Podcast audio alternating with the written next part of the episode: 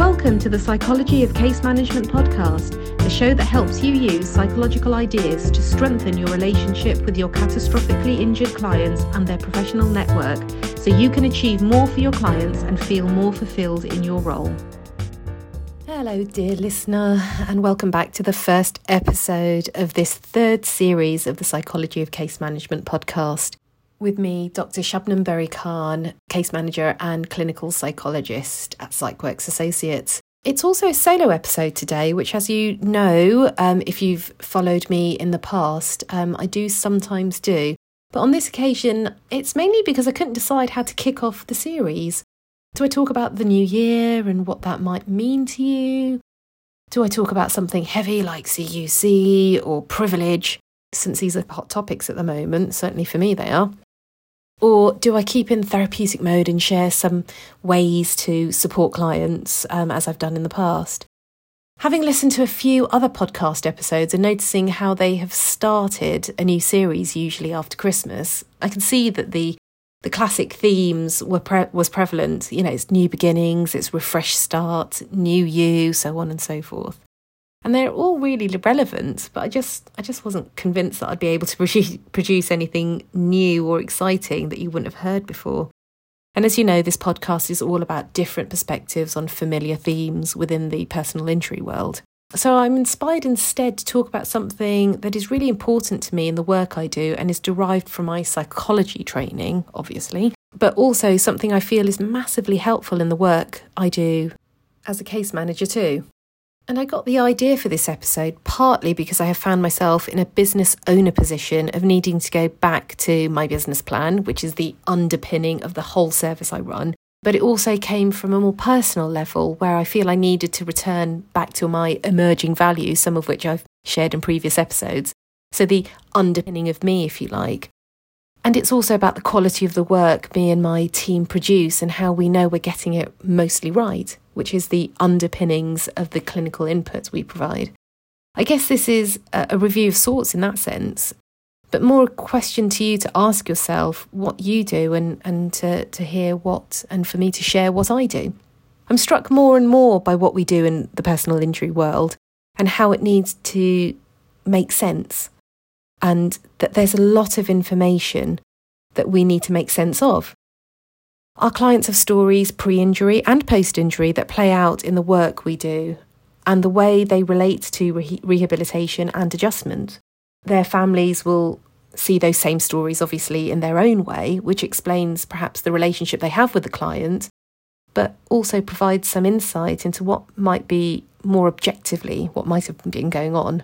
Um, care and therapy teams will have their own angle that produces data and observations and opinions. Um, and of course, the legal teams will want to know how to make sense of all the relevant bits amongst all the noise so they can strategize and do their role as best they can do. And case managers are expected to pull it all together. In this way, um, I kind of see case management or case managers as narrators of someone someone else's story, or perhaps um, maybe even an architect or um, or a designer for it for a new building. Or I was talking to someone recently who said case management sounded like project management that they do, where they somehow have to create a vision that works and has the buy in of everyone else.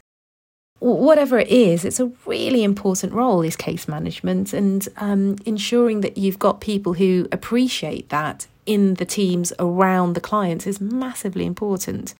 I'm pretty sure you know that already because you're a personal injury professional yourself and possibly even a case manager. But I'm often struck by how important a role it is, and yet how there is no clear framework for sort of to help us design or guide or project project manage or narrate um, our clients' stories, and how we can then pull it together for the legal folk to do their thing, which is endorsed by the client, the family, and of course a professional network. So the question for me, uh, for you uh, today is um, how do you make sense of all the information that you have for your client? And goodness knows, in personal injury, there is just so much information. And how do you pull all of that information together into a coherent story that others can use helpfully and that is actually therapeutic for your client? How do you case conceptualize? What do you do to underpin the clinical work that you do? Do you use a framework or a model? Does it apply to individual clinicians? Or does it lend itself more to kind of that team, multi systemic um, view? If you're a case manager, does it help you manage? If you're a treating therapist, does it help you connect with other people on the team, including the client and the family?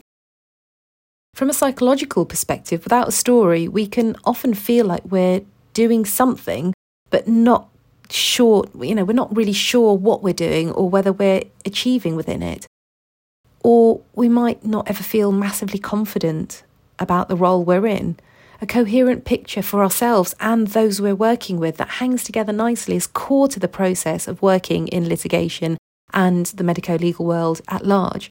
But as I say, I've not really come across any commonly used tools in the field. I'd be really curious to know if you have and, you know, what it might be. It's been a, it's an issue for me, I think, overall. Um, and it has been for a little while. And I'm really determined to share with you what I've got from my explorations and what we're now doing uh, as a service. Working with a case conceptualization story, or as we psychologists say, formulation, is kind of like a room in a house that looks and feels nice. Like when you work in a nice company in which you feel like safe because colleagues hang well together and there's a sort of sense of everyone knows what's going on. It brings to mind to me the idea of feng shui um, in a room. It's kind of like we're trying to achieve that for our clients by surrounding them with straightforwardness, clarity, and a sense that generally everything is consistent and possibly even predictable. And enough of all of those good things to feel for them to feel confident in their rehabilitation. Alternatively, the room that is messy, that doesn't have any um, of that feng shui and is disorganized with no clearly defined area that um, can make clients feel, I guess, confused, uncomfortable, and repelled, which is, of course, not conducive to rehabilitation. This is perhaps like being involved with professionals or in a service who haven't quite worked out what they're doing and aren't even clear about how things got to how they got to and are perhaps unsure that they can even do anything with what they've got. It will really feel quite unsafe, chaotic, uh, pointless even for all concerned, not just the client. After all, we want to make sure we're doing the best we can for the client and their family, and indeed supportive of the team around the client and the family. We're only as good, I guess, or we're only as fast as the slowest person. Um, and being able to kind of bring up um, everyone to the same level to, to, to create a balance is definitely um, something that is worth investing in.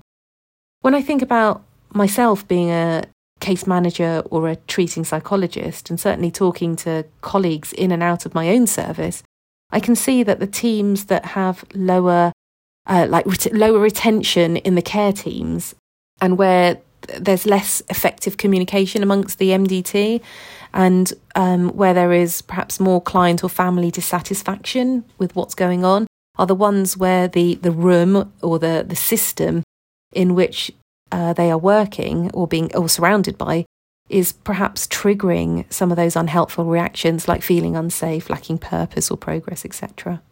I guess in that sense, the feng uh, shui, feng shui even, um, is is not quite right. I'm wondering if you can relate to this, if this is making sense. So I'm going to kind of run with that house analogy and see how far it takes me.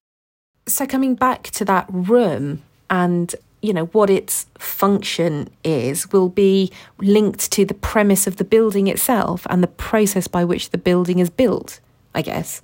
In other words, it'll only be that room will only be as good as the planning and the design of the structure and the quality of the team around it. Almost, I would guess, regardless of how tricky the client might be. I guess it's just a thought. So, applying what I think I know about house building, um, it starts off with the aims and the purpose and the function, and I guess there's future vision of use and uh, wanting to make it as sustainable as possible in terms of future proofing, etc as well as making it efficient for the use, Because once all of that is right, and it takes a lot of people and a lot of their expertise and specialisms to get to that point of right in inverted commas, because it then becomes a, a sort of consensual reference point for the whole project that everyone's kind of looking to. Sure, tweaks are made here and there. You know, new unexpected factors pop up, and that means changing needs have to be sort of made as a team so knock on effects are minimised or at least shared with the eventual house owner. So there's that shared understanding of what's going on. Everyone is brought along together. Basically, it's a map of what is being done, it's a, a measure against which reality and quality is compared. And it's a theory that makes the best use of the multiple resources and how people will relate to and use the end product um, and of course, how satisfied they will be with the end product. And it has to just hang well together. Else, there will be discomfort along the way and at the end. There will be upset that will be expressed. People will leave the project, or might leave the project, and the project might still finish, but whether it's the best it could have been will depend on the quality of the plan and the designing and the fit of the people to the project, as well as the project management to keep all the resource providers communicating, sharing, and feeling valued. I mean, in a nutshell, it's no small task at all. And I'm just curious as to whether any of this rings true for you. You know, am I making a bit of a, mountain out of a molehill here? And it might not be that it rings true all the time for you, but it might be that this, this, you know, this is something that does happen or has happened to you. I mean, I personally would hazard a guess to say that it probably has, happens more often than um, than not, simply because, as I said before, there there isn't really a common language or process um, in the personal injury world that we use, um, and that's where I want to come in with my psychology stuff. I mentioned before that us psychology types call this sort of story building and, and meaning making process formulation, clinical formulation. Some call it um, case conceptualization, um, but um, to use the term formulation is is familiar to me, so I'll, I'll kind of stick with that um, as much as possible. And what formulation does is that it underpins the entire work we do. It guides the clinical work, it supports the interventions, it even helps identify the best resources, be it personnel, be it equipment to use. Um, it can and should be tweaked. It illustrates the hopes and the barriers, and it helps us to do more of what works and less of what doesn't. And it also promises to include everyone, which forms the basis of a strong therapeutic relationship with everyone. And if you've been a follower of this podcast um, from the start, you'll know that Therapeutic Alliance is what I advocate as the most important focus of any personal injury work, regardless of role. And it is for the um, professional network as much as it is for the clients and families. So, making sense is key to Therapeutic Alliance and to a formulation led practice. Um, and I believe this is the key to a successful case managed case which maximises rehabilitation and litigation outcomes. So, a little bit about formulation. So, the British Psychological Society describes psychological formulation as a collaborative process between a client and a psychologist to summarise, explain, and make sense of one's difficulties. It allows for the pointing out of resources, um, pointing out of strengths and positives, and identifies areas of challenge or risk. Um, the psychologist would use this understanding to work out how to facilitate recovery and rehabilitation. It's a bit like having a jigsaw that has been thrown around, and as long as the pieces are scattered, distress remains. So, under the guide of a psychological formulation, the client family, psychologist, and any other professionals on the team can help piece a coherent picture together, minimizing distress and optimizing outcomes. And just like in a complex or one of those larger jigsaw puzzles, perhaps with those tiny little pieces, it can be tough starting, of course. Um, but after some time, there is opportunity to build a flow, and everyone can know what they're doing and can make contributions there suddenly becomes a song sheet and everyone can be directed to sing the same tune in the right way. And I guess there's kind of a, a sense of harmony. So, in case you're interested in where, where it comes from, psychological formulation became more strong in the 1950s when Kelly and other psychotherapists did not feel like the medical model uh, to illness, especially emotional distress, was adequately captured by terms like depression and anxiety and so on and so forth. So, while medicine allowed for a biological or a sort of physical explanation or understanding of the observed symptoms, it didn't feel like there was any credence or regard for what we now believe is important nurture, um, adverse experience, trauma, environmental factors, to name a few. In other words, aspects of life that reside around us, externally to us, not to mention the internal factors that can make change, like cognitive process and behaviours, were completely ignored.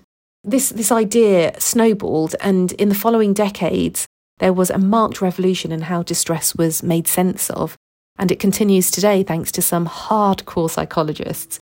Notable early works include that of Shapiro, Eysenck, Meyer. Um, and their influence led to what I'm sure you'll probably know as the biopsychosocial model, um, which was pioneered by Engel in the late 70s, which saw biology, social, and psychological factors as potentially equally influencing how illness comes about.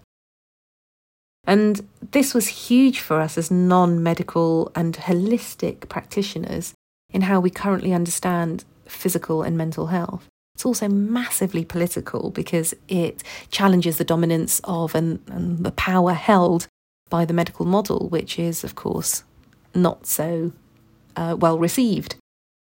But more recently, Butler's paper in the late 90s and Mary Boyle and Lucy Johnstone's work in the noughties has absolutely revolutionised how psychologists think about making sense of distress in a way that does not lose the client or the family focus, but also brings in teams meaning making.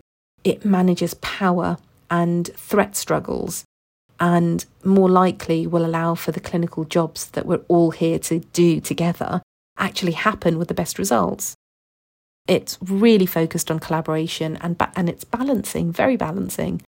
Now, as you would imagine, there are lots of different ways to do formulation or case conceptualization.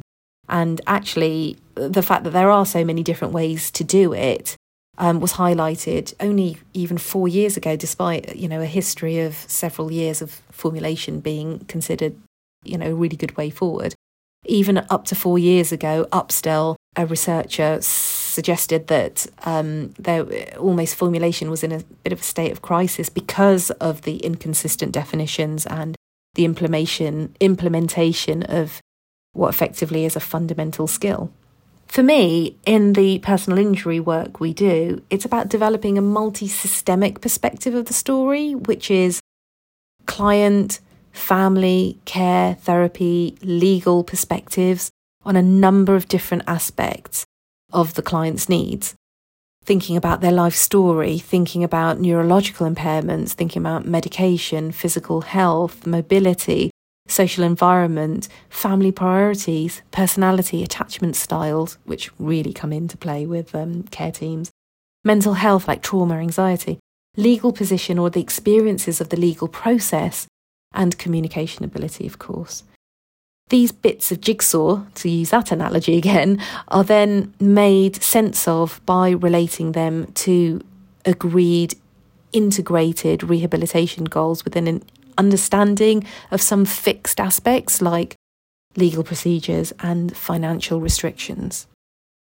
The process behind using a formulation led approach in personal injury work is a whole other episode in itself. After all, having a formulation, a model of formulation to work to does not necessarily mean that we can use it effectively and how to tweak it and make it fit, um, not just the team around, but the, the client is, um, like I say, it's a, it's a you know a whole consideration in itself. But suffice it for now to say that it is not unusual to see formulation based approaches being used in many inpatient NHS and private sector settings, actually, because it, it works and I absolutely love that. So this isn't new, actually, in the personal, in, uh, you know, it's not new to be used in that um, residential type of setting in a multi team approach, um, bringing in different perspectives. It, it's kind of um, tried and tested, actually. And so it makes perfect sense to try and bring this in more and more in the personal injury world, a world that is also dominated by the medical model. You know, we all love our li- labels and diagnosis in this field. And while diagnoses and labels are absolutely necessary and relevant for the physical injuries incurred by our clients, the impacts and adjustments, and certainly the support and goal setting we subsequently do within the rehabilitation model or the rehabilitation process is absolutely rooted in a formulation ideology.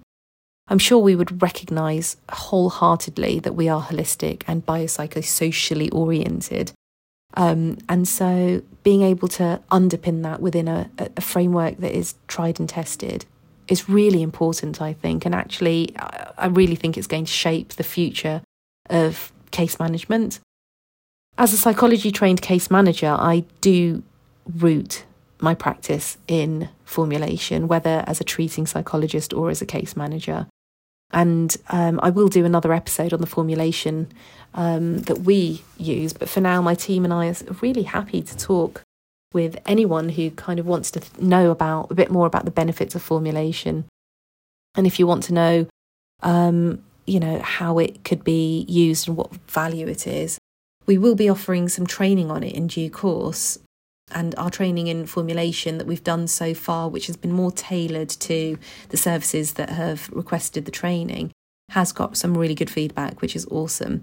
But if you would like to talk to us about your teams and using a sort of formulation f- framework, you know, be, do feel free to contact our office on admin at psychworks.org.uk.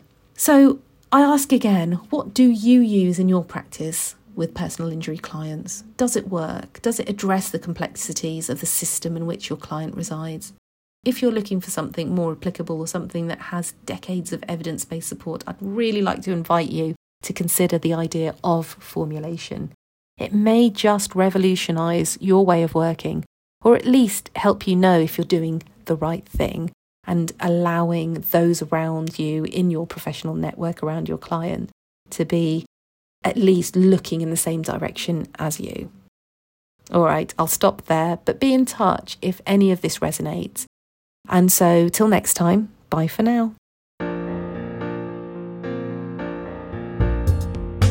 Before you go, if you enjoyed the episode today, I'd really appreciate it if you could rate it on whatever platform you're listening on and share and like on your social media profiles.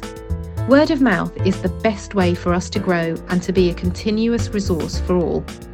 And if there's any topic you wish for us to cover, please drop us a line on our website. Thank you so much for all your support.